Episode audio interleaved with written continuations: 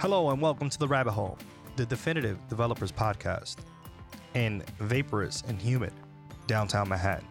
I'm your host, Michael Nunez. I have my producer with me today William Jeffries. and a reoccurring guest. Emmanuel Gennard. Emmanuel Gennard is a Stride consultant who will make appearances every so often on the podcast. And Dave is out on vacation. So we could take a second to be angry at him, but then let him know that he should also enjoy his vacation. Today, we'll be talking about rolling off a project. Now, there comes a time in every developer's life where he or she may need to roll off a project because another project or another team needs that person to move forward with another product or project within the company. Today, we'll be talking about what are some of the things that you should do when you roll off a project and ways to kind of soften the blow for the entire team when the time comes. Does anyone want to lead off this conversation on rolling off a project? What does it take? I mean, I know for me personally, when when it comes time to go to another project, I get kind of sad that it comes. You've been working with this team for X amount of time. You're abandoning your baby. It makes you a terrible person. Everything is going to be horrible without you. Exactly. It's just like, oh my God, what? How are they gonna live? Who's gonna remember to feed it at two in the morning and like, you know, make sure to write tests uh, and every single new feature that comes out. What happens when that one server goes down and there's no one to nurse it back to health? Oh, oh, that's a discussion you would have with the team. I think for a person who's leaving a project, knowledge transfer is important. You don't want to be the person who has all the information and then, sorry guys, gotta go to this other team. Yeah, I mean, also, I'm recently about to roll off a project, and one of the first things I worried about was that I thought that the work I was doing, well, the work we were doing, but specifically the stuff I was responsible for, was a lot of heavy lifting. And it was a project that was going to live on after me, but with a lot less people, like half the people are going to be on it. And I was worried about the maintainability of that. As, say, the project, the app we're, we were working on gets used more and more, one of the things I worried about was what's going to happen if they need to add a bunch of new features, something changes around them that they need to respond to. I mean, I worry about the devs who are there now not having the bandwidth to really deal with a lot of things. Because right now, one of the things I was responsible for, along with the Stride consultant that was with me at the client, was really a lot of the big refactorings or big features, right? And the client devs did a lot of the bugs and dealt with a lot of the users and their concerns. So it became a worry for me like, oh man, if I leave, something happens, what's going to happen, right? Right. Yeah. I mean, you don't know what's gonna happen when you leave because you're gone, you're not there anymore. Yeah, yeah. Um, yeah. Also, wanting myself, wanting to leave it in a good state. I don't know. To, that's basically a selfish thing to make myself feel better about leaving. I think both of you have rolled off projects, maybe several projects before. Is there anything that you remember doing that? Let's start with that made you feel good about rolling off the project. Yeah, well, one thing is just acknowledging your own uh, insignificance in the grand scheme of things. Right. Right. I know that can kind of sound like a burn, No, no, Yeah. I like uh, it. but I mean, it's true. Like, life moves on, the world will continue to spin. Yeah.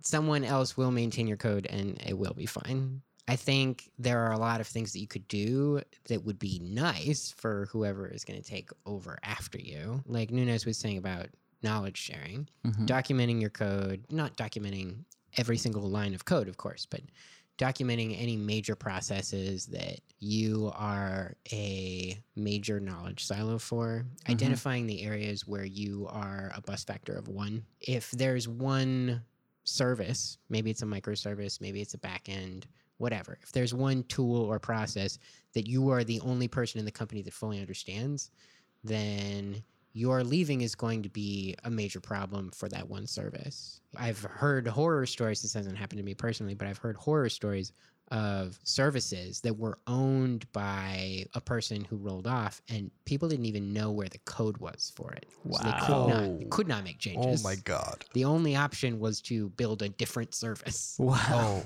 yikes. Yeah. I mean, like William mentioned before, that one person is vital to the entire code base and to this product. So if this person gets hit by a bus, then the company or the team can go into a panic, hence the term bus factor.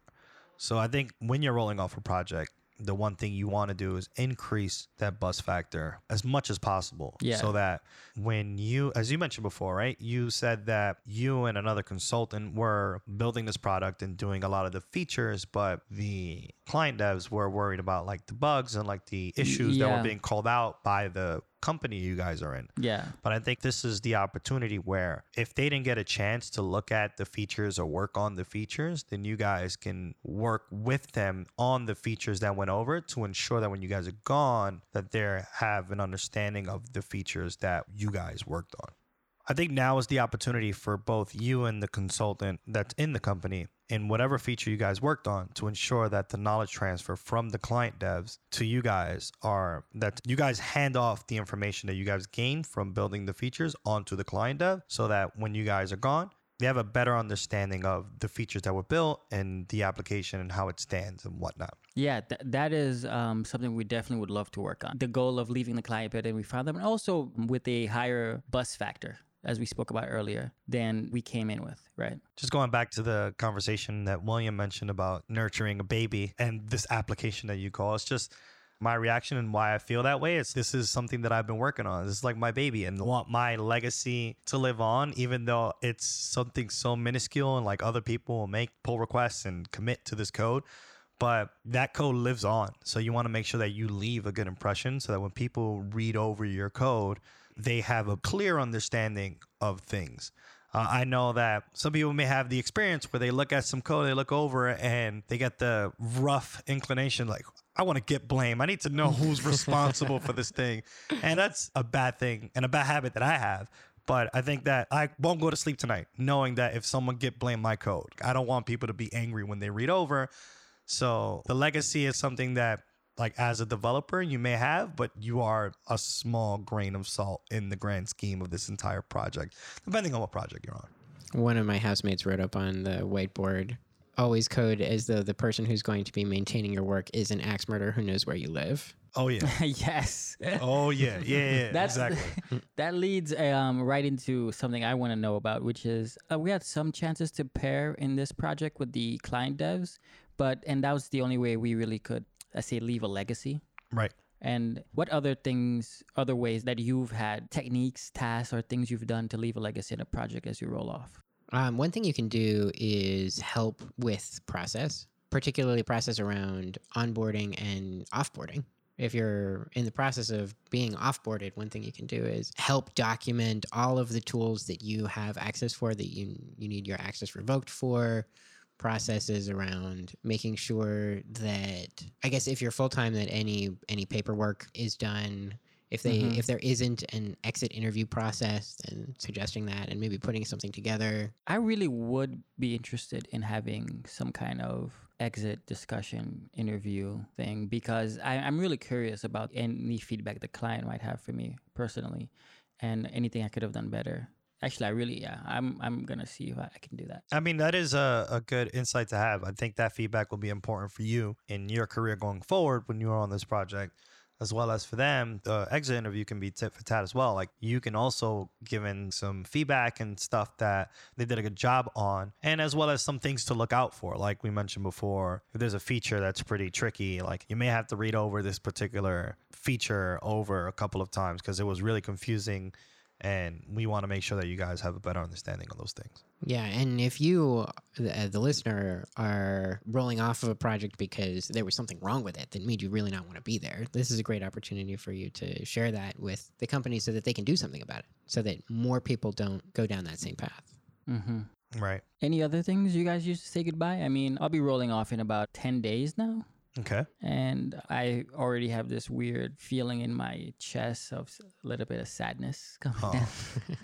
It's okay. It's okay to cry. It's cool. No, it's it's happened. I don't think I've ever cried before, but I do understand the feeling of sadness. Yeah. Right. Like if you if you bonded very well with the team, and had good experiences, and built the product that you actually like. Oftentimes, I try to just take the team out to lunch. There are other events you could do. Some people hold happy hour or Mhm. whatnot if uh, if that's your thing. But uh, a lunch is important. I think like to have the team kind of like the exit interview we mentioned before, but like informal with the lunch. I think it's really cool to just you know wind down and realize that this is coming to an end and you enjoyed your time there and you take that opportunity to express those feelings in the lunch and just to be able to hang out with the with the group one last time is a good thing for both you and your sadness and for the team as you're ready to roll Yeah. off. Yeah, so some other things you could do is to get a going away present for the team, something symbolic, or maybe a bottle of alcohol, whatever your team is into. Yeah. I think it's important to communicate to your team that it's bittersweet. Mm-hmm. You know, they want to hear that you are going on to do something that you're excited about. They don't want this to be a huge loss for you. They want to know that you're excited to go on to some new interesting project that's going to help you learn and grow. But you also want to let them know that you are sad about losing them. You will remember them in your time together, and you'll always have that one project. we'll always have it. Yeah. we'll always remember by this one project.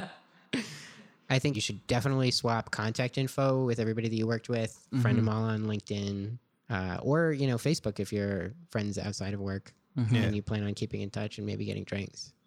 I think it's important to set expectations about whether or not you are going to provide continuing support ah, yeah. because sometimes they will want the ability to page you at least for some period of time after the end of the project. Yeah, stay- Can you provide you know continued support for the next month? Yeah, I mean, I've seen in clients that I've been on uh, people who have moved on in certain things, and this is very interesting for developers and leads who are listening to this particular episode because the person who I left, like William mentioned before, knew the code. This person was the architect who delivered this particular product. So since that person left, they reached out to him. Hey, do you have uh, do you have some time or whatever? Uh, do you want to be a consultant for us once a week? and then he ended up getting a new gig and working on Saturdays as a consultant mm-hmm. contractor for the application he built in his previous place. Mm. So one of the reasons you want to, you know, increase that bus factor is for situations like that. You know, as a company, you're forced to find ways to pay this person to to do it. But as developers, that is an opportunity that you can also grasp if you're needed to do some contracting work. You mm-hmm. can definitely sign up in that way to do that. I mean, I wouldn't personally suggest it, but it's not surprising. I've seen it happen before in different clients that I've been on. Yeah, if you want to be responsible, then you should pair a lot before you roll off so that people don't get stuck in that situation. Yeah. Um, So don't be advantageous. be good-hearted and spirited developers because I just feel like karma comes around. I think Yeah. you don't want to leave them high and dry and be the bus factor number one, and then somehow try to squeeze every penny out of that whole situation. and it also sucks when you're trying to move on and get into the zone with your new thing and you're getting calls from your previous project. Like, hey, oh my God, the service is down. We don't know how to fix it. You're the Oh, only man. person who knows. Yeah, like you already moved on to this new project that you're on and whatnot. So to get all these calls is probably This Troublesome. Is, this is like dating, guys. Having flashbacks to past relationships. yeah. Like again, it's it's happened before. I've seen it, and it's if you're on a project, then you want to invest hundred percent on the next project that you're on, right? You don't you want to give the same project you had previously on to the next one, and I think that if you're context switching between the old project that you now have to support and then this new project in which you're learning and you're picking up may cause a problem to you, to the performance that you bring to the table in the new project that you're in. Yeah. Mm-hmm. Caveat to that if you're moving on to another project within your same company and it's fairly similar or co located, you're just, there's no way you're going to get around continued support. People, are, people are going to bother you.